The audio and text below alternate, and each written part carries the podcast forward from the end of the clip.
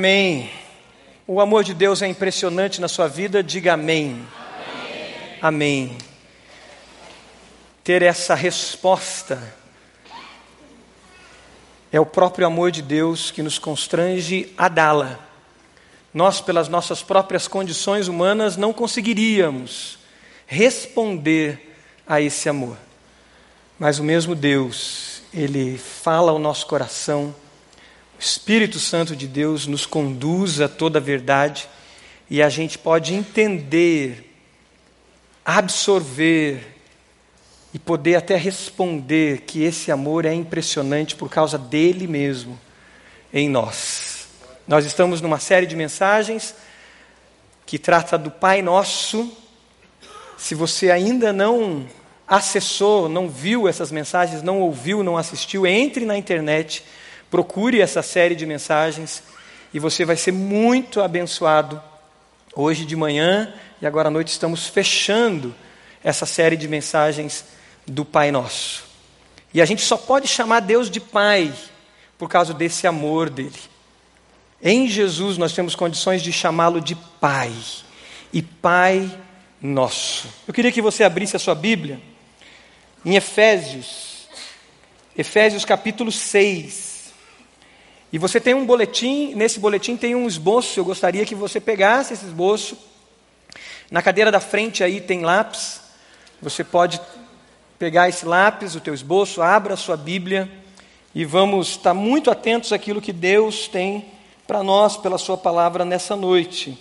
Veja se tem alguém perto de você que está sem a Bíblia, chega perto dessa pessoa, se você não a conhece ainda, pergunta o nome dela e diz para ela: "Vamos crescer juntos, vamos aprender juntos". Diga para ela: "Hoje Deus tem algo tremendo para a sua vida. Deus tem algo muito especial para a sua vida". E eu creio nisso pela palavra dele, que é viva e eficaz. Efésios capítulo 6, nós vamos meditar sobre a vitória na batalha espiritual.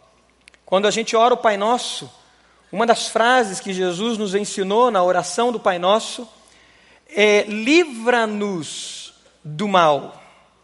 Livra-nos do mal. Uma realidade que existe e que nós enfrentamos diariamente uma batalha, e é uma batalha espiritual. E nós precisamos de armadura, nós precisamos estar revestidos para enfrentar essa batalha. Você que está na internet, você pode se conectar, você pode pegar ali o esboço também e nos acompanhar juntos, para que Deus fale a você, e eu tenho certeza que Deus tem algo especial a você aí na internet, como a todos nós que estamos aqui como igreja reunidos. 6 de Efésios, versículo 10 em diante. Finalmente fortaleçam-se no Senhor e no seu poder. Vistam toda a armadura de Deus para poderem ficar firmes contra as ciladas do diabo. Pois a nossa luta não é contra seres humanos, mas contra os poderes e autoridades, contra os dominadores deste mundo de trevas contra as forças espirituais do mal nas regiões celestiais. Por isso, vistam toda a armadura de Deus, para que possam resistir no dia mal e permanecer inabaláveis depois de terem feito tudo. Assim, mantenham-se firmes, cingindo-se com o cinto da verdade, diga comigo, cinto da verdade, cinto da verdade, vestindo a couraça da justiça, Repita comigo cada parte dessa armadura. E tendo os pés calçados com a prontidão do evangelho da paz, além disso, usem o escudo da fé, com a qual vocês poderão apagar todas as setas inflamadas do maligo, maligno. Usem o capacete da salvação e a espada do Espírito, que é a palavra de Deus. Orem no Espírito em todas as ocasiões com toda a oração e súplica. Tendo isso em mente, estejam atentos e perseverem na oração por todos os santos. Orem também por mim, para que quando eu falar seja me dada a mensagem a fim de que destemidamente torne conhecido o mistério do evangelho, pela qual sou embaixador, preso em correntes. Orem para que permanecendo nele eu fale com coragem, como me cumpre fazer. Amém? Senhor, é a tua palavra, guia-nos, Senhor, a toda a verdade, fala aos nossos corações, em nome de Jesus. Amém. Batalha espiritual, armadura. Paulo, ao escrever esse final do capítulo 6, na verdade, o final da carta aos Efésios, ele começa com essa expressão, finalmente, irmãos. Depois de tudo que ele tinha apresentado, depois da maravilha que é essa carta aos Efésios, se você nunca leu essa carta, gaste tempo lendo, invista tempo lendo. Ele começa a concluir. E essa conclusão dele, ele nos chama a atenção para algo muito sério, algo real, que é uma batalha. O versículo 12 diz que é uma batalha e é uma luta, e essa luta não é contra seres humanos. Depois do apóstolo inspirado pelo Espírito Santo, nos falar nessa carta sobre os privilégios, sobre a bênção da vida eterna, sobre quem somos nós em Cristo Jesus, somos filhos de Deus, no capítulo 1. Depois dele falar das bênçãos que foram prometidas para nós lá na eternidade, no capítulo 4 e depois no capítulo 5 em diante, a bênção de vivermos em comunidade, de vivermos como igreja, depois dele falar dos deveres, das obrigações, dos compromissos que nós temos como casais, como família, pai, filho, casais.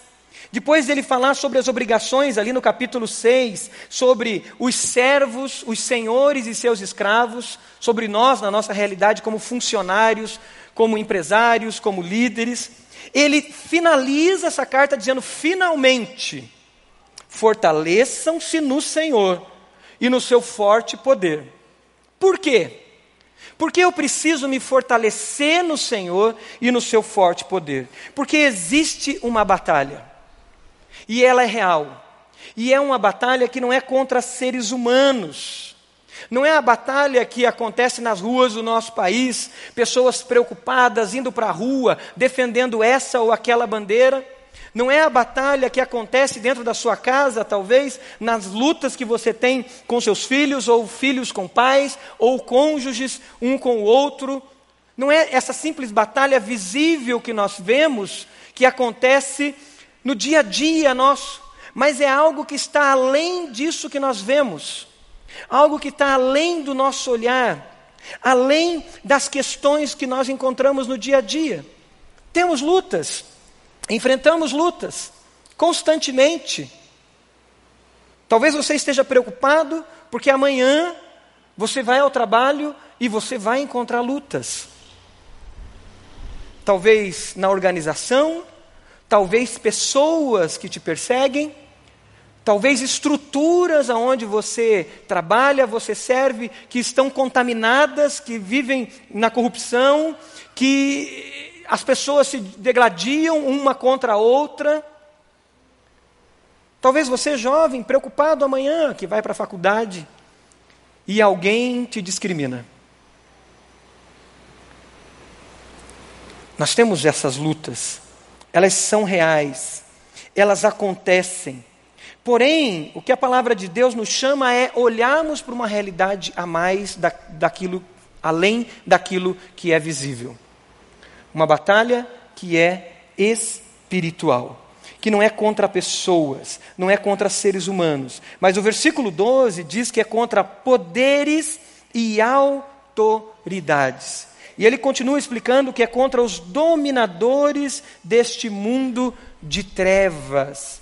Em outra tradução bíblica diz que é contra esse, eh, dominadores desse mundo tenebroso esse mundo de trevas, contra forças espirituais do mal nas regiões celestes. Existe uma inteligência que luta contra nós. Existe uma inteligência perversa e maligna que está atuando em vidas de pessoas atuando contra aqueles que seguem a Jesus, que tiveram um encontro com Jesus, e atuando em estruturas na própria sociedade. Ao sairmos daqui nessa noite, quando nós ligarmos a televisão, quando nós ligarmos o nosso rádio, quando você é, passar o seu dedo ali no Facebook, no Instagram, em qualquer outra rede social, nós vamos encontrar forças espirituais que agem usando estruturas para nos afastar de Deus, para nos afastar do amor de Deus, desse amor que vem ao nosso encontro, que corre ao nosso encontro. Uma batalha. Mas essa batalha, ela não acontece somente contra o diabo. Nós vemos no versículo 13 que nós precisamos vestir essa armadura para resistir no dia mal e permanecer inabalável.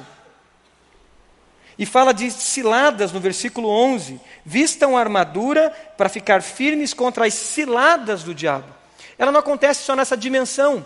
Nós lutamos em três dimensões, três grandes inimigos. O próximo slide vai nos mostrar três grandes inimigos que nós lutamos. O principal deles é a carne, o pecado, que habita em nós. A palavra de Deus diz que todos pecaram Todos os seres humanos pecaram e todos estão destituídos da glória de Deus, separados de Deus. Se nós lêssemos Efésios mesmo, no capítulo 2, se você voltar um pouquinho a folha no capítulo 2, nós vamos ver que antes de ter Jesus, antes de você ter um encontro com o Senhor Jesus, o versículo 3 diz que anteriormente todos nós também vivíamos entre eles satisfazendo a vontade da nossa carne. Naturalmente, o pecado em nós nos afasta, nos arrasta da presença de Deus, leva-nos para longe de Deus. Mas não é só isso. Além de lutarmos contra a natureza pecaminosa, existe uma outra luta, que é a luta contra o mundo. Uma sociedade, um mundo que naturalmente não busca Deus, se afasta de Deus, esse é o seu curso natural. Você voltando um pouquinho para Efésios 2, a palavra de Deus nos traz isso com muita clareza. Ela diz que nós costumávamos viver, no versículo 2 do, de Efésios 2, segundo o presente ordem deste mundo. Um fluxo natural que afasta a gente de Deus. Naturalmente o mundo nos arrasta para longe de Deus. Naturalmente a sociedade nos arrasta para longe de Deus. E tudo que se cria de cultura, de arte, de pensamento, de religiões, não estão interessados em nos aproximar do Senhor, mas nos afastar. E aí entra um terceiro elemento nessa batalha, que se aproveita das fragilidades da nossa luta contra a carne, que age nesse mundo, e ele age diretamente, tentando e levando a gente para longe de Deus. Mas o texto que a gente leu, ao mesmo tempo que ele nos chama a atenção e pode causar um assombro em nós, e talvez seja o assombro que você está sentindo agora, de que a batalha é grande e a batalha é muito difícil. O texto que a gente leu no versículo 10 diz: finalmente fortaleçam-se aonde? No Senhor. Existe uma boa notícia. Nós podemos nos fortalecer no Senhor e no seu forte poder. Olha para a pessoa do lado e diga assim: você não está sozinho. Você não está sozinha. Existe um Deus que nos ama e vem ao nosso encontro. E como nós cantamos na canção, ele corre, ele escala montanhas para vir ao nosso encontro e ele oferece provisão para a guerra. Ele oferece as armas para a guerra. Ele oferece o cuidado para a guerra.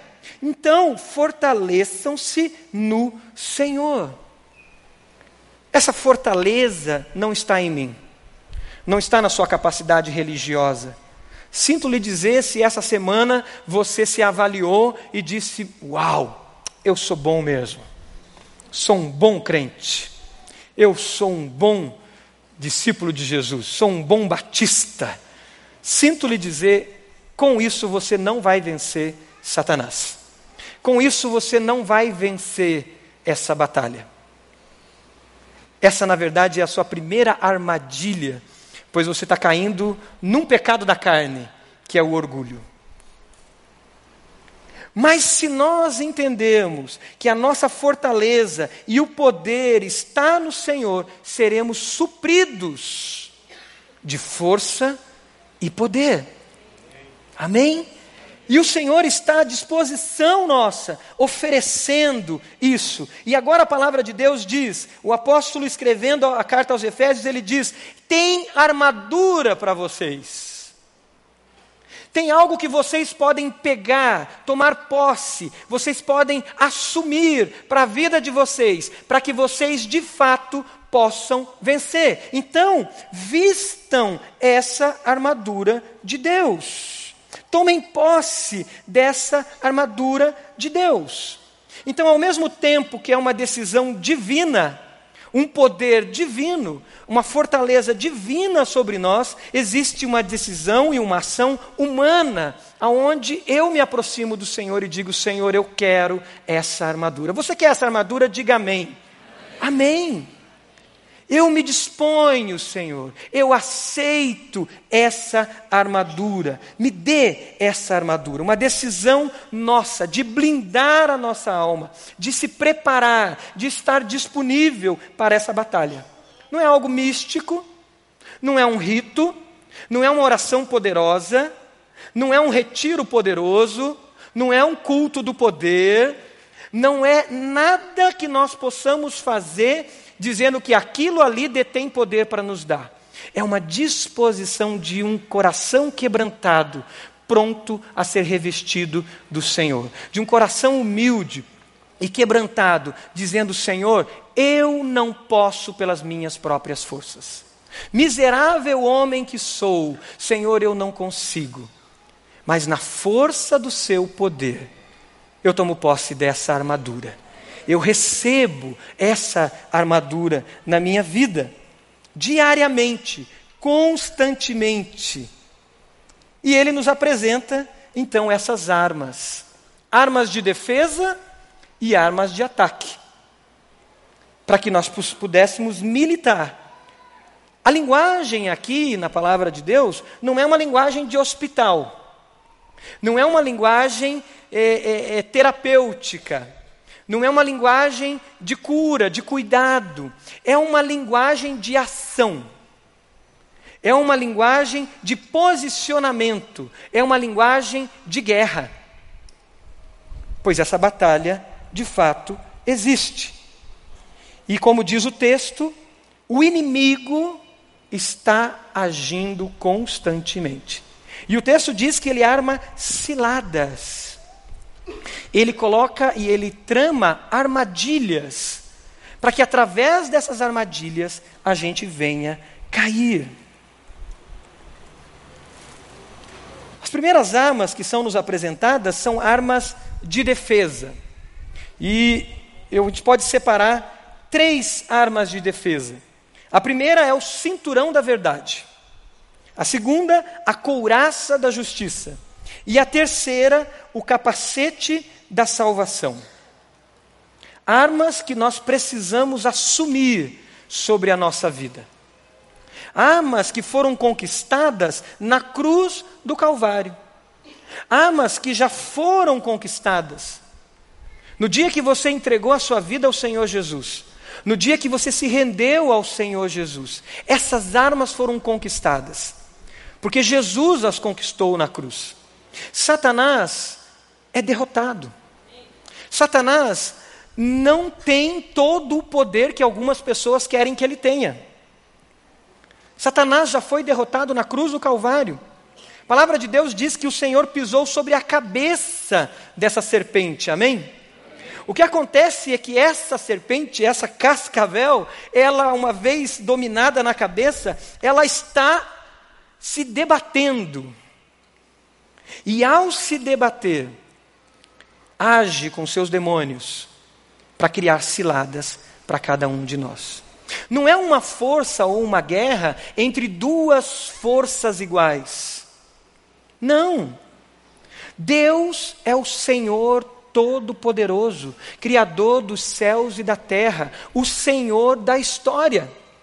O que nós vivemos nessa batalha é uma guerra, poderíamos imaginar, tentando imaginar como se fosse na Segunda Guerra Mundial, que era uma das preocupações, por exemplo, da Alemanha nazista, que era a preocupação dela de, das forças ocidentais pisarem na França, que eles chamaram de dia D, o dia da decisão, o dia que seria o início da vitória.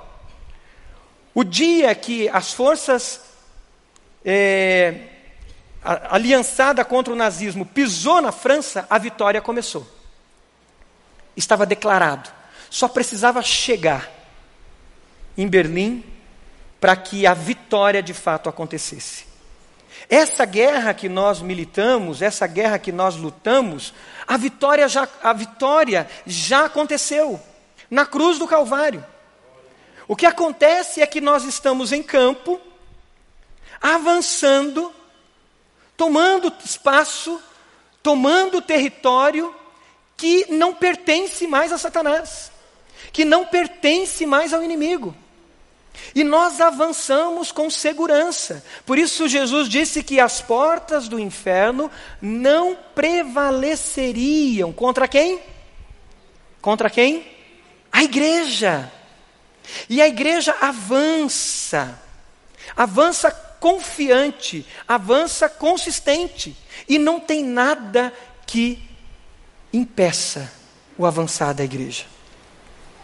No século passado, o comunismo chegando na União Soviética, comunismo chegando na China, missionários voltando para casa, muitos presos, muitos perseguidos, muitos torturados, outros conseguindo fugir, imaginavam que o evangelho teria morrido na China e na União Soviética. Mas nos escombros nas igrejas subterrâneas, nos fundos de quintal, nos esconderijos, nas garagens, nos cantões de fazendas, a igreja de Jesus continuava avançando. Aleluia. E nada impediu essa igreja de avançar. E para surpresa, anos depois, quando muitos missionários voltam, eles encontram uma igreja forte que avança. Satanás está derrotado. Existem linhas, infelizmente teológicas, que criam um ambiente de batalha espiritual aonde parece que duas forças iguais se degladiam, mas essa não é a realidade. Essa não é a realidade. A realidade é que nós lutamos convictos da vitória só estamos tomando espaço daquilo que já é nosso. É por isso que nós oramos: venha o teu reino, seja feita a tua vontade. É por isso que você pode orar lá na sua casa: Senhor, venha o teu reino sobre essa casa. Você pode orar lá na tua empresa amanhã, mesmo que aquele ambiente esteja em tanta luta, você dizer: Senhor, venha o teu reino sobre essa sala, sobre essa empresa, lá na tua sala de aula lá naquele lugar que você vai estar e você dizer: Senhor, venha o teu reino, seja feita a tua vontade, venha os céus sobre esse lugar, pois ele já te pertence. E aí nós encontramos essa arma de defesa chamada verdade, o cinturão da verdade. O apóstolo ele está preso. E preso ali, acorrentado, é isso que a gente lê nos finais, nos versículos finais do capítulo 6. Ele diz: Orem também por mim, para que eu continue sendo esse embaixador. E ele diz que eu sou um embaixador preso em correntes. Mesmo preso numa cadeia, em correntes, esse homem se posiciona como embaixador. E ele, ao olhar aquele soldado do lado dele, o Espírito Santo começa a ministrar no coração dele como é essa batalha que nós vivemos. E ao olhar esse soldado, ele vê nesse soldado um cinto, um cinturão. E ao ver esse cinturão, ele tem essa clareza de Deus, o cinturão da verdade. Por quê? Porque o cinto é que segurava toda a roupa do soldado. garantia, o cinto, estabilidade. Garantia a esse soldado condições de enfrentar o inimigo, de enfrentar, de se mobilizar, de se, mobilizar, de se movimentar com tranquilidade, pois o cinto estava ali. E aí, Paulo olha aquilo e diz: a verdade é o que dá estabilidade para todo o cristão. É por isso que Jesus diz: Eu sou o caminho, a verdade e a vida. É por isso que a palavra de Deus diz que conhecereis a verdade e a verdade vos libertará. A verdade nos dá segurança. Uma vida de integridade, uma vida na verdade, uma vida de transparência nos dá essa segurança. Eu estou seguro. Não há nada que esconder. Uma família que vive a verdade, vive em paz. Uma família onde a esposa não precisa manipular as, as, as, informações, o esposo não precisa manipular, não precisa dizer meias verdades, não precisa esconder fatos, vive em paz. Onde o filho pode agir com transparência para o pai, o pai para os filhos, vive em paz, vive firme, vive em estabilidade. A verdade lança luz, e aonde há luz, não tem espaço para Satanás. Lembra que eu mostrei alguns minutos atrás aquele slide que mostrava a carne e que mostrava o mundo? Satanás, ele, como um derrotado, ele age como um verme, ele age como um rato. Aonde é que tem ratos? Aonde se proliferam ratos? Aonde? Na sujeira. Aonde tem sujeira, tem vermes e tem ratos.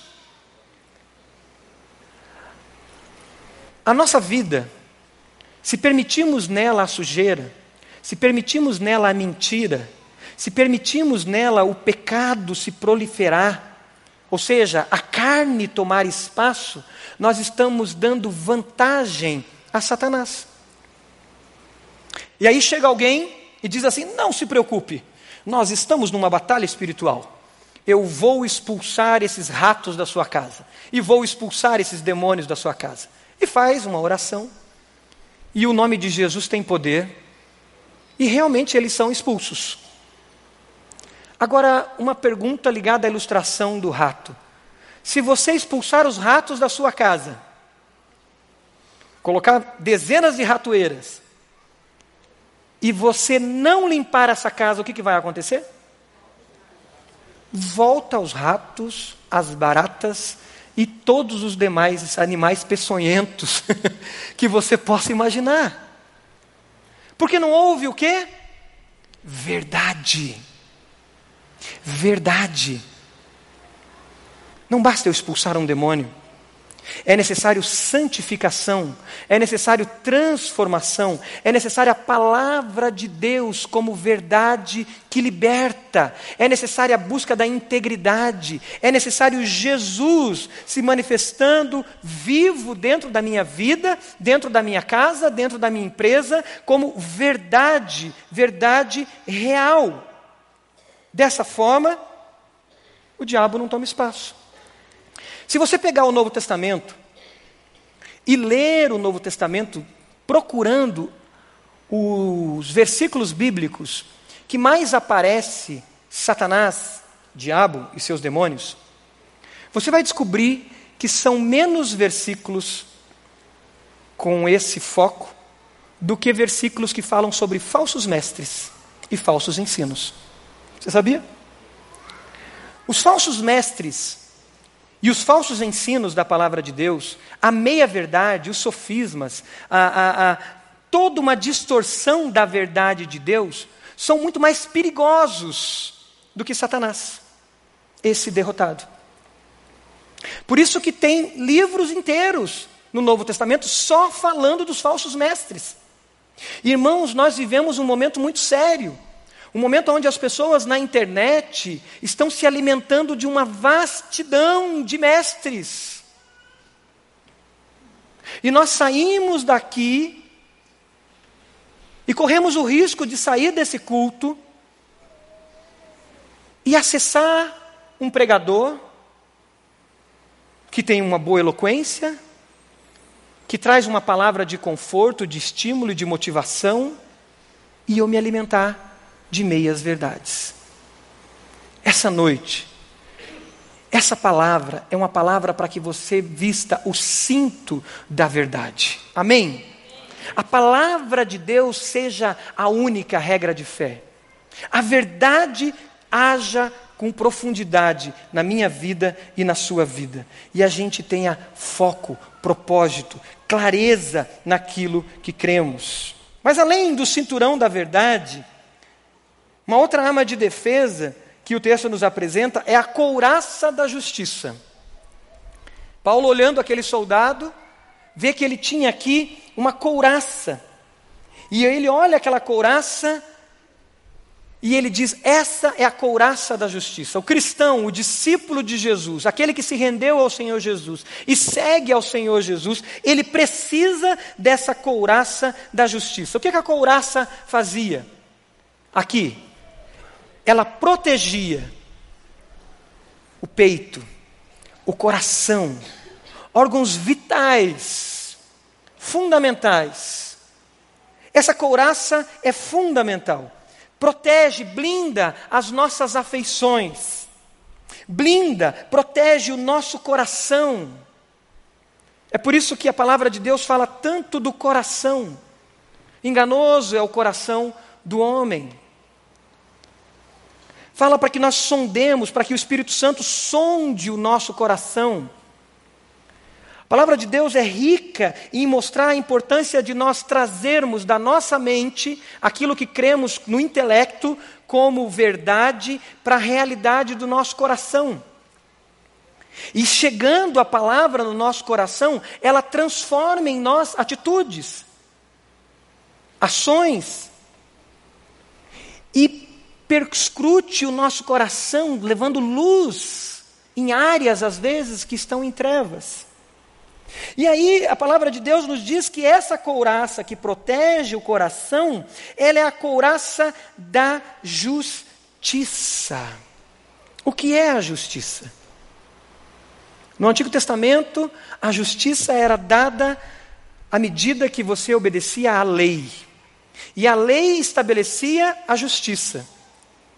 Jesus, na cruz do Calvário, ele cumpre a justiça de Deus.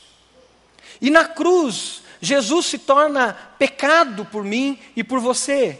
E Jesus assume sobre ele toda a justiça.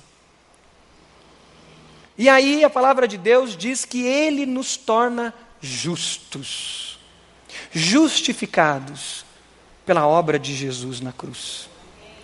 E todo aquele que vive na sua justiça própria, na sua própria capacidade, sofre e sofre angústias terríveis no coração da culpa, da autocobrança, e carrega pesos sobre si que impedem de agir, de avançar. Porque o seu coração está pesado, o seu coração carrega dentro de si culpa, o seu coração carrega dentro de si medo, acusação. E uma das coisas que Satanás mais faz é acusar. A Bíblia chama ele de o acusador ou acusador.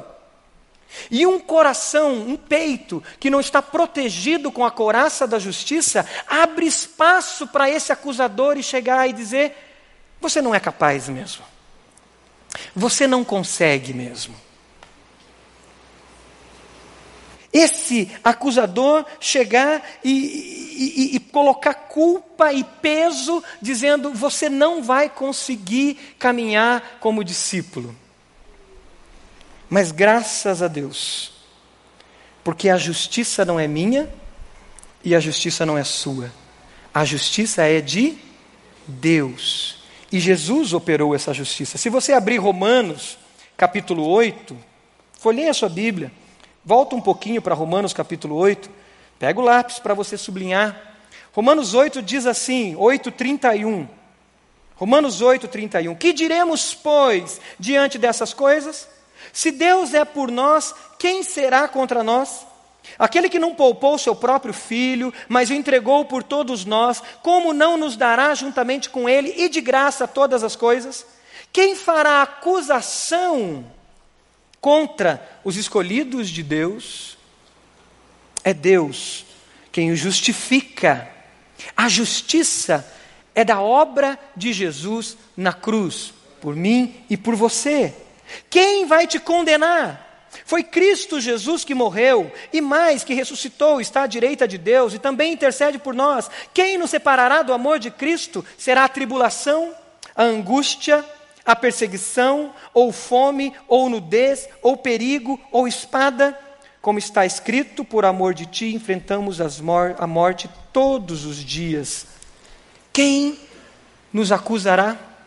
Satanás vendo muitas vezes que a couraça da justiça, a convicção clara de que eu sou justificado por Jesus na cruz, que não é pelos meus méritos, não é pela minha própria força, não é pela minha capacidade, vendo que essa couraça não está em nós, ele vem e acusa.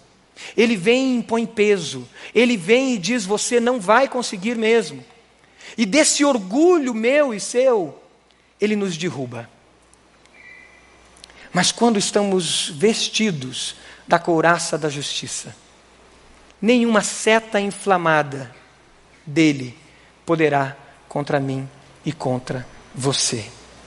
Você tem vestido a couraça da justiça? Ou você tem buscado se justificar na sua própria capacidade? Tem se rendido ao Senhor em adoração, em entrega, e, e, e tem dito: Senhor, eu te agradeço pela obra da cruz, pois eu morri contigo na cruz e o Senhor me justificou? Ou você tem caminhado como um bom religioso? Vista a couraça da justiça. E além disso, o capacete da salvação. A proteção para a nossa cabeça. A proteção para aquilo que define e estabelece como salvação, pois agora nós somos filhos de Deus, e uma vez salvos, filhos de Deus, eu não sou só um discípulo que aprende com Jesus, mas agora esse poder de Deus, que nós lemos no versículo 10, está à minha disposição, e agora tem em mim uma nova identidade, pois agora eu sou filho, e eu posso chegar a Deus e dizer: Pai. Pai. Ou dizer Abba, Paizinho. Posso gemer como um bebê que clama por ele e dizer Paizinho. E ele pode pegar a gente no colo e dizer: Eis aqui o meu filho. Ou como nós lemos em Romanos, se lêssemos alguns versículos antes, eis aqui uns dos meus filhos, gerado à imagem de Jesus. Pois a palavra de Deus diz que nós fomos gerados não de uma semente corruptível, mas de uma semente incorruptível, um novo nascimento que define a nossa identidade. E eis aí um dos ataques mais perigosos de Satanás: a nossa identidade. Quem nós somos e ele faz isso em todas as dimensões da nossa vida. Vivemos uma sociedade hoje onde o ataque à identidade está ligado à sexualidade. Estávamos agora na nossa escola bíblica, no nosso CFI, com uma série de palestras sobre o tema da sexualidade. E como Satanás tem atacado jovens, tem atacado adolescentes, as nossas crianças e a sociedade de um modo geral, num ponto chave, que é romper com a sua identidade, trazendo dúvida, trazendo inconstância. Mas aqui ele diz: põe um capacete, que é o capacete da salvação, aquele capacete que estabelece quem você é Aquele que diz, ao você bater o olho, alguém vai olhar e vai dizer: Eu vejo que este é um filho de Deus. Ele está com o capacete da salvação. Ele está vestido com a armadura de Deus. Ele está com a couraça da justiça. Ele foi justificado pelo sangue de Jesus na cruz. Esse é um filho de Deus. E aí vem ciladas. E uma dessas ciladas é as ciladas do pensamento, mexendo com a nossa identidade. Aqueles pensamentos que vêm muitas vezes sutis, dizendo: não, você está exagerando. Um filho de Deus não precisa tanto. Você está ficando neurótico. Para que fazer tanto? Para que se dedicar? Não, não é bem assim. Cumpra lá as obrigações básicas da, do, do, da, da, da, tua fé e tá bom. E depois da gente relaxar e se entregar a essas ciladas, a essas setas que vêm na nossa mente, para que a gente não viva como filho de Deus. Depois que a gente cai e a gente se envolve no pecado, e a gente se torna escravo dele, esse mesmo diabolos, que quer dizer aquele que distorce, ele vem e diz: Você não é filho. Não, você não é filho. Você não é salvo. Veja bem, se você fosse salvo, você não estava nesse buraco que você está. Diabolos, aquele que distorce, aquele que usa meia-verdade, aquele que vem sorrateiramente com ciladas, usando a carne, o mundo, e a gente pode se entregando, se, integra se entregando, e quando vê, a gente está preso numa cilada. Mas hoje, hoje é dia de você romper com essas amarras, amém? Hoje é momento, nessa noite é momento de você romper com essas mentiras de Satanás, amém? E você dizer: Eu sou filho, sim. Eu sou de Deus, eu pertenço a Ele, eu rompo com isso, eu rompo com essas correntes, eu rompo com essas mentiras, e eu quero viver como filho. Pai, tem misericórdia de mim. Pai, Pai meu, Pai nosso, venha o teu reino sobre a minha vida, e afasta de mim o mal, o capacete da salvação garante a alegria da salvação. E a alegria da salvação faz com que a gente testemunhe. Sem o capacete da salvação, sabe o que começa a acontecer? Você vira um bom religioso. Um bom religioso, você não vive a alegria da salvação. E se você não vive a alegria da salvação, você não testemunha. Simples assim. É por isso que a palavra de Deus diz assim a alguns ele diz assim: Levanta-te tu de dentre os mortos, e Cristo lhe esclarecerá. Acorda! Acorda! Você tirou o capacete da salvação e você dormiu. Acorda e Cristo te esclarecerá. Pois quando você coloca o capacete da salvação, a alegria da salvação toma conta da sua vida, e sabe o que acontece? Você vai para a próxima fase de armas, e agora uma arma de ataque. Você coloca a sua sandália, você se dispõe a caminhar. Você se dispõe a tirar o chinelo, tirar as havaianas, você se dispõe a tirar aquela pantufa que você colocou e está vivendo uma vida cristã com uma pantufa. E você põe a sandália, e você amarra, e você prende essa sandália. Você põe os sapatos, sapatos de guerra, sapatos de ação, sapatos que dão firmeza. E ao colocar esses sapatos, sabe o que você diz? Estou pronto.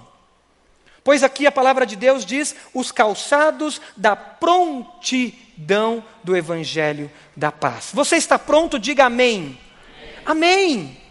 Pois o capacete da salvação, a couraça da justiça, o cinturão da verdade garante a vitória. E agora você pode realmente colocar esses sapatos, colocar essas sandálias e avançar.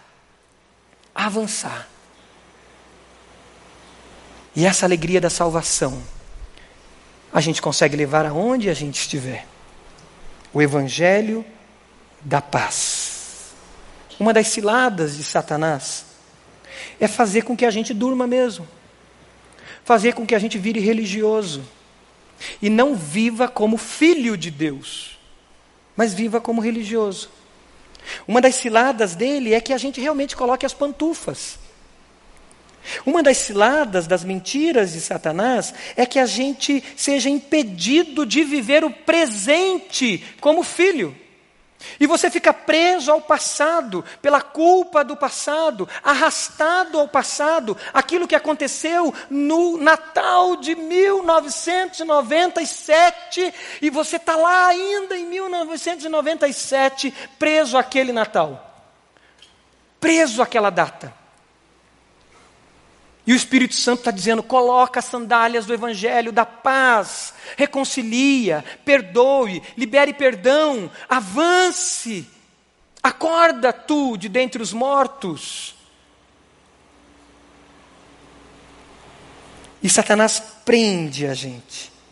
Quando ele não prende com medo, com culpa do passado, ele também prende a gente com o temor do futuro e lança medo, impedindo a gente de avançar como discípulos dele. Lança dardos inflamados sobre a nossa identidade se somos capazes ou não, e a gente trava. Aquilo que Deus está mostrando que você precisa empreender, que você precisa avançar, seja na sua família, seja na sua empresa, seja na sua faculdade, aonde você está, para que a glória de Deus seja manifesta através daquilo que o Senhor te deu como talento, o Senhor te deu como dom, o Senhor te deu como experiência, Ele te supriu de várias provisões, mas o medo te impede. E Deus está dizendo: vai, eu quero ser glorificado através disso. Vai e dedica o teu dom, dedica o seu talento, dedica tudo que eu te dei, que não é teu, que é meu, para minha glória. E avança. E promova a paz, promova a reconciliação, promova a vida. Uma das coisas mais tristes que tem é cristãos que não vivem os seus mandatos ou os mandatos, a gente fala muito disso dentro do CFI, na nossa escola bíblica. O mandato cultural, por exemplo. Nós começamos essa palavra falando de um mundo onde a cultura, de um modo geral, está contaminada e usada por Satanás. Mas porque muitas vezes nós somos omissos e não usamos os nossos dons, as nossas habilidades para promover a paz promovendo, promovendo vida e produzindo transformação, cultura, vida. Nós precisamos de empresários tementes a Deus, empresários comprometidos com a palavra de Deus, precisamos de, de médicos, de construtores, de, de mecânicos, eh, de, de homens, mulheres, famílias, que calcem as sandálias do Evangelho da paz e diga: Senhor, o teu Evangelho todo, para o homem todo, em todos os lugares, eu quero levar e promover a paz. Amém? Amanhã você vai sair de casa com essas sandálias do Evangelho da Paz? Para que lá naquela empresa, na tua escola, faculdade, aonde você estiver, você pise e diga: Senhor, que a planta dos meus pés tragam paz sobre esse lugar. E o que as minhas mãos fizerem, o que a minha boca falar, promova essa paz. Não deixe que o passado te prenda. Não deixe que o futuro te atemorize. Revista-se do Senhor, pois Deus pode fazer em cinco minutos, em um minuto, ou em cinco segundos, aquilo que o homem pode levar 50 anos. Você crê nisso? Diga amém. Ele faz, pois toda a provisão vem dele. E Satanás está derrotado. E ainda fala do escudo da fé. Fala desse escudo, o escudo do soldado era um escudo grande. Nesse escudo, eles tinham estratégias de guerra onde eles se uniam num pequeno grupo e eles poderiam avançar em grupo, e ali ficava uma espécie de fortaleza ambulante esse escudo passava a noite na água, ele tinha camadas de couro, e ele, passando a noite esse escudo na água antes de uma batalha, esse escudo absorvia a água, ficava algo, algo muito pesado. Mas quando eles avançavam, quando as setas, as flechas que vinham inflamadas com fogo, com veneno ou qualquer outra coisa, elas com fogo chegavam, eram absorvidas nesse couro e elas apagavam. Quando a gente está encharcado numa vida cheia do Espírito Santo, encharcado com a palavra de Deus, com uma vida de fé e devoção, de busca ao Senhor, as setas podem vir, mas elas vão chegar e vão apagar. Vão apagar porque elas vão encontrar um ambiente que as consome. Elas não têm poder. A hora que a mentira chegar à sua mente, ela não vai ter poder. A hora que vier a acusação, a hora que vão que disserem, disserem, disserem para você, não, não, você não tem capacidade alguma, aquilo não vai fazer morada em você, porque ela foi apagada antes. Não teve espaço na sua vida, na sua mente, porque você está encharcado com o Espírito Santo, você está encharcado com a palavra de Deus, e a fé é vibrante, e uma fé vibrante faz o quê? Você olhar para o alvo, uma fé vibrante faz você perseverar. E aí, como diz em Hebreus capítulo 12, você agora nesse caminho, na contramão, o mundo te arrastando para lá, e você na contramão você diz: Eu vou seguir para o meu alvo. Eu sei quem eu sou. Eu sou filho de Deus. Eu fui resgatado, eu fui restaurado. Eu luto contra o pecado. Mas a cada dia, nesse caminho de restauração, nesse caminho de avançar junto com a igreja de Jesus Cristo, eu estou me despindo do velho homem e me revestindo do novo. E esses dardos, essas flechas, essas mentiras que lá dentro de casa estão dizendo para mim, essas mentiras que lá na minha empresa estão me dizendo, lá na igreja eu senti que alguém disse, essas mentiras não têm poder sobre mim, pois eu fui chamado para avançar o escudo da fé. Com ele a gente pode dizer: Eu sei em quem tenho crido, e eu sei que ele é fiel. Amém. Por último, ele nos entrega a espada do Espírito, que é a palavra de Deus. A espada para que nós avancemos. A espada, para que a gente possa vencer a tentação, a provação. Hoje de manhã o pastor Roberto trabalhou bem esses dois, dois, dois, duas palavras, essas duas realidades da provação e da tentação. A espada que dá condições de lutarmos como Jesus lutou num momento de tentação. A espada da palavra de Deus que nos traz à mente quem de fato nós somos. Pois enfrentamos as tentações. E Satanás age, procurando realmente nos acusar e nos arrastar. Pois também enfrentamos as provações, e nessas provações o Senhor age em nós, nos fortalecendo como um soldado que treina para a batalha. E nesse treinamento nós somos forjados, transformados diariamente à imagem de Jesus. Mas essa espada, que parece que é só para o ataque para fora, é a mesma espada que penetra em nós. Porque quando você está manuseando essa espada, essa espada é uma espada de dois gumes. E a palavra de Deus diz que essa espada, ela vai até a divisão da alma e do espírito. E ao manusear essa espada, ela mesmo penetra a nossa alma, o nosso interior, e ela traz à luz quem nós somos. E ela traz à luz aquelas áreas escuras que talvez alguma barata ou algum rato quer estabelecer espaço e a gente diz: Senhor, aqui não. E a gente usa a mesma espada para dizer em nome do Senhor Jesus Arreda-te daqui, Satanás. E a gente usa a mesma espada, pois a palavra de Deus também é água que nos purifica. A palavra diz que nós fomos lavados pela palavra de Deus. E essa mesma espada é usada para limpar o nosso coração, o nosso interior. Eu creio que o Espírito Santo mesmo está usando essa espada agora para revelar para você, para lançar luz, algo que você precisa colocar diante do Senhor. Você pode fechar seus olhos? O que o Espírito Santo de Deus tem falado ao seu coração? Como você está nessa batalha? Você está como alguém que está sendo levado pela onda?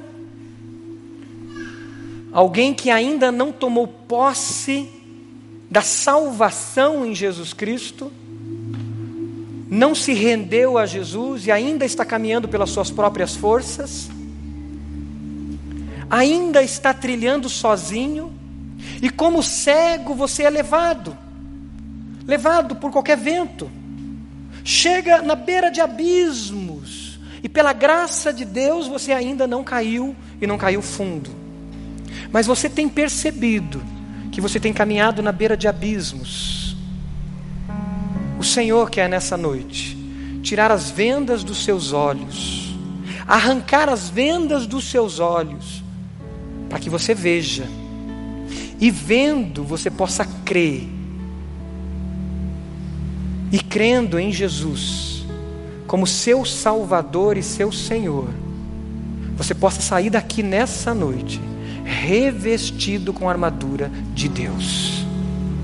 E revestido com essa armadura, você possa ficar firme, firme. Jesus morreu na cruz por você. Jesus levou os pecados seus sobre ele. Jesus se fez pecado por você, a tua dor, a tua angústia, esse vazio no seu coração que se tenta preencher com tantas coisas que você tem buscado, com tantas falsas verdades, com tantas mentiras. Jesus levou sobre ele, ele sabe o que é essa angústia do seu coração. E sabe o que Jesus, que ressuscitou e está vivo, está aqui, ele te diz? Me receba, se entregue, eu quero trazer justiça sobre a sua vida. Eu quero te dar salvação. Eu sou o caminho, a verdade e a vida. E eu quero que você seja filho. Eu gostaria de fazer uma oração e gostaria que você fizesse comigo, entregando a sua vida ao Senhor Jesus. E ao repetir essa oração, você declare quem você é e quem você será por meio de Jesus. Repita essa oração comigo, diga: Senhor Jesus, eu confesso que sou pecador, sou pecadora. Eu reconheço que eu estou andando sozinho e eu estou seguindo na onda, na presente ordem deste mundo. Eu reconheço, Senhor, que existe um vazio dentro de mim e eu tenho seguido a mentiras e tentando me auto-justificar. Mas diga isso, Jesus. Diga, Senhor, eu te recebo como meu Salvador. Eu te recebo como meu único Salvador. E entrego tudo a Ti. Faz morada no meu coração e na minha vida. Tudo é Teu, Jesus. Eu te pertenço. E quero vestir a Tua armadura enquanto a igreja está orando, se você fez essa oração, eu gostaria de conhecer você, para daí eu orar por você, além dessa oração que você fez. Você fez essa oração de entrega? Levante uma das suas mãos. Amém. Deus abençoe. Deus abençoe em nome de Jesus. Deus abençoe aquela criança, esses senhores aqui na frente. Mais alguém fez essa oração de entrega? Amém. Lá atrás, aquele senhor. Deus abençoe em nome de Jesus. Mais alguém? Aqui do meu lado. Deus abençoe esse jovem senhor aqui. Deus abençoe. Mais alguém? Deus abençoe. Deus abençoe em nome do Senhor Jesus, esse jovem. Mais alguém fez essa oração? Declarando Jesus como Senhor e Salvador da sua vida. Aquela senhora. Deus abençoe em nome de Jesus. Louvado seja Deus. Nós estamos em batalha. Você tem vivido afastado do caminho, está dormindo, e nessa noite o Espírito Santo te trouxe clareza e você se despertou, e está pronto para vestir a armadura e viver essa armadura. Quer voltar para os caminhos do Senhor? Levante uma das suas mãos dizendo: Eu volto, Senhor. Amém. Deus abençoe essa senhora em nome de Jesus. Amém. Deus abençoe esses jovens ali em nome de Jesus. Amém. Lá atrás, Deus te abençoe em nome do Senhor Jesus. Quero convidar a igreja a ficar de pé. E nós vamos cantar uma estrofe de uma canção. E no final eu quero orar por você que entregou a vida ao Senhor Jesus, por você que está voltando para os caminhos do Senhor Jesus quer vestir essa armadura e caminhar em vitória. Enquanto nós cantamos essa canção, eu te convido a vir aqui à frente, a vir aqui, para que eu ore por você, para que os pastores que estão aqui orem com você e você saia daqui caminhando em vitória. Venha, dê esse passo de fé. Enquanto cantamos essa canção, venha à frente, eu quero orar por você. Quero realmente colocar diante do Senhor a sua vida. Enquanto a igreja canta, cante com alegria, uma declaração de adoração e fé. Quero construir, Senhor. Cante. Dessa canção, só tu és Senhor. Digno do meu louvor, só tu és Senhor. Aleluia. Digno da minha vida, tu és Senhor. Oh, eu sou teu. Você é do Senhor. Adorando a Deus e diga: Eu sou teu, Senhor. Eu sou teu. Aleluia. Nome Amém. que é sobre Aleluia. todos é o teu. Jesus. Isso, pode vir. Venha nessa alegria da salvação. Só tu és Jesus. Digno da minha vida, tu és Jesus. Oh, eu sou teu. Você é do Oh, Senhor. eu sou teu. Aleluia.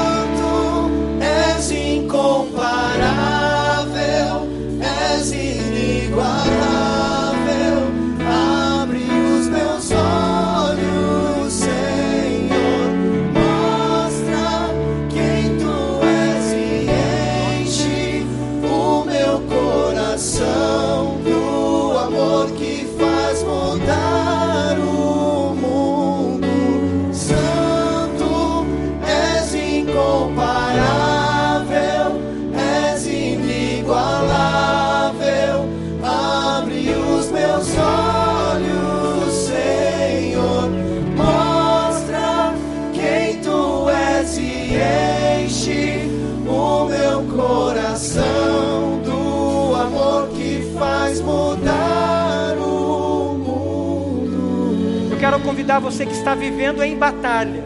Você está em luta na sua empresa, ou na sua casa, ou interiormente em você, a luta tem sido muito grande. E você tem visto e vivido essas setas. E você diz: Senhor, eu preciso do teu poder. Eu preciso do revestimento do teu Espírito Santo. Eu preciso viver essa fé. Eu preciso, Senhor, pois não estou conseguindo. Sozinho eu não estou conseguindo. Eu preciso do Senhor, eu preciso da sua igreja comigo. Mas como diz o versículo inicial, do poder do Senhor. Vem à frente enquanto cantamos mais uma estrofe. E nós vamos orar juntos, clamando pelo poder do Senhor, para que possamos avançar juntos. Venha, venha em oração, venha adorando ao Senhor. Digno dessa canção, só tu és Senhor. Digno do meu louvor, só tu és Senhor. Adore o Senhor. Digno da minha vida, tu és Senhor. Ó, eu sou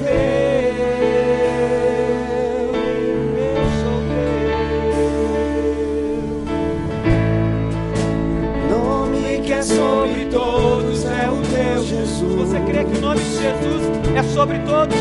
Fonte da salvação, só tu és Jesus.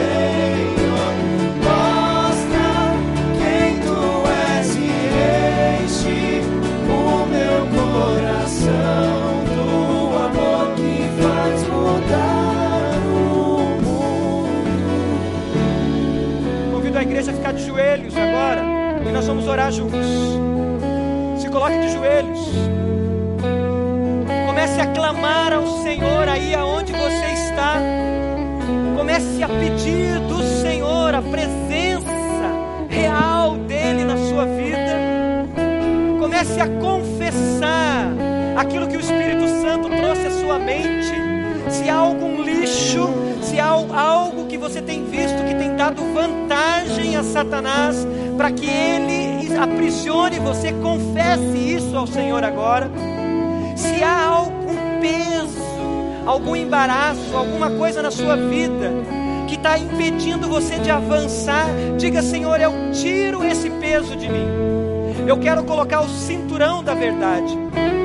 Senhor, que a mentira não tenha espaço, diga isso ao Senhor. Que a mentira não tenha espaço na minha vida. Rompa com a mentira agora. Diga, Senhor, tira a mentira, a meia-verdade, a dúvida sobre a sua salvação clame pelo sangue de Jesus e diga: Eu creio, Jesus, que o Senhor morreu por mim naquela cruz, que o teu sangue foi derramado por mim, que eu fui justificado, que eu sou uma nova pessoa, eu sou filho de Deus e eu te chamo de Pai. Diga isso, Pai, o Senhor é o meu Pai. Eu aceito a tua justiça sobre mim. A dúvida em você, Busque no Senhor agora. Senhor, eu me uno à tua igreja. Estamos de joelhos, pois de joelhos nós batalhamos, Senhor. Estamos de joelhos, pois é de joelho que nós caminhamos, orando em todo tempo. Ó Deus, que com essas armas nós possamos lutar, nós possamos militar de joelhos, em oração constante, constante oração na tua palavra e na oração, que nós possamos ser revestidos na nossa mente, revestidos no nosso corpo, revestidos nas nossas afeições, nas nossas motivações, nas nossas intenções, revestidos do teu poder, Senhor. Como igreja do Senhor, nós declaramos que o inimigo das nossas almas, Satanás, está derrotado e ele não tem nenhum poder sobre nós, pois ele foi derrotado na cruz do Calvário, na obra de amor de Jesus. E hoje nós podemos avançar, ficar firmes contra as ciladas dele, pois ele já foi derrotado. Ó oh Deus, esses que entregaram a vida ao Senhor nessa noite, sela os corações dele, Pai, com teu Espírito Santo da promessa. Esse selo que garante que eles são do Senhor Ó Deus, e que eles experimentem a alegria da sua salvação. Que eles experimentem, Pai, a plenitude do Teu Espírito Santo, a paz que excede todo o entendimento. A esses que estão voltando para o caminho, que se despertaram, ó Deus, que eles vivam na plenitude do Senhor, cheios da tua graça, do teu Espírito Santo, da tua misericórdia. E a todos nós, nós possamos calçar as sandálias do Evangelho e possamos avançar. Se há alguém com medo, Senhor, que nessa noite o amor do Senhor que lança fora todo medo venha sobre esses corações e nós possamos avançar sem medo do futuro, sem medo do amanhã, pois temos um propósito e o propósito é tua glória. Se há alguém com culpa, preso ao passado, Senhor, libere-os e que eles mesmos aceitem o perdão e se perdoem e possam avançar. E que nessa noite mesmo a gente possa levar a paz para nossa casa, para as pessoas que nos contactamos. Amanhã nas nossas empresas, escolas e faculdades, com os nossos vizinhos, a, a gente, cada um aqui, possa levar a sua paz, o Evangelho da paz. Aceitamos essa armadura e nos revestimos dela e fazemos isso agora em nome de Jesus. E a igreja diz: Amém e Amém.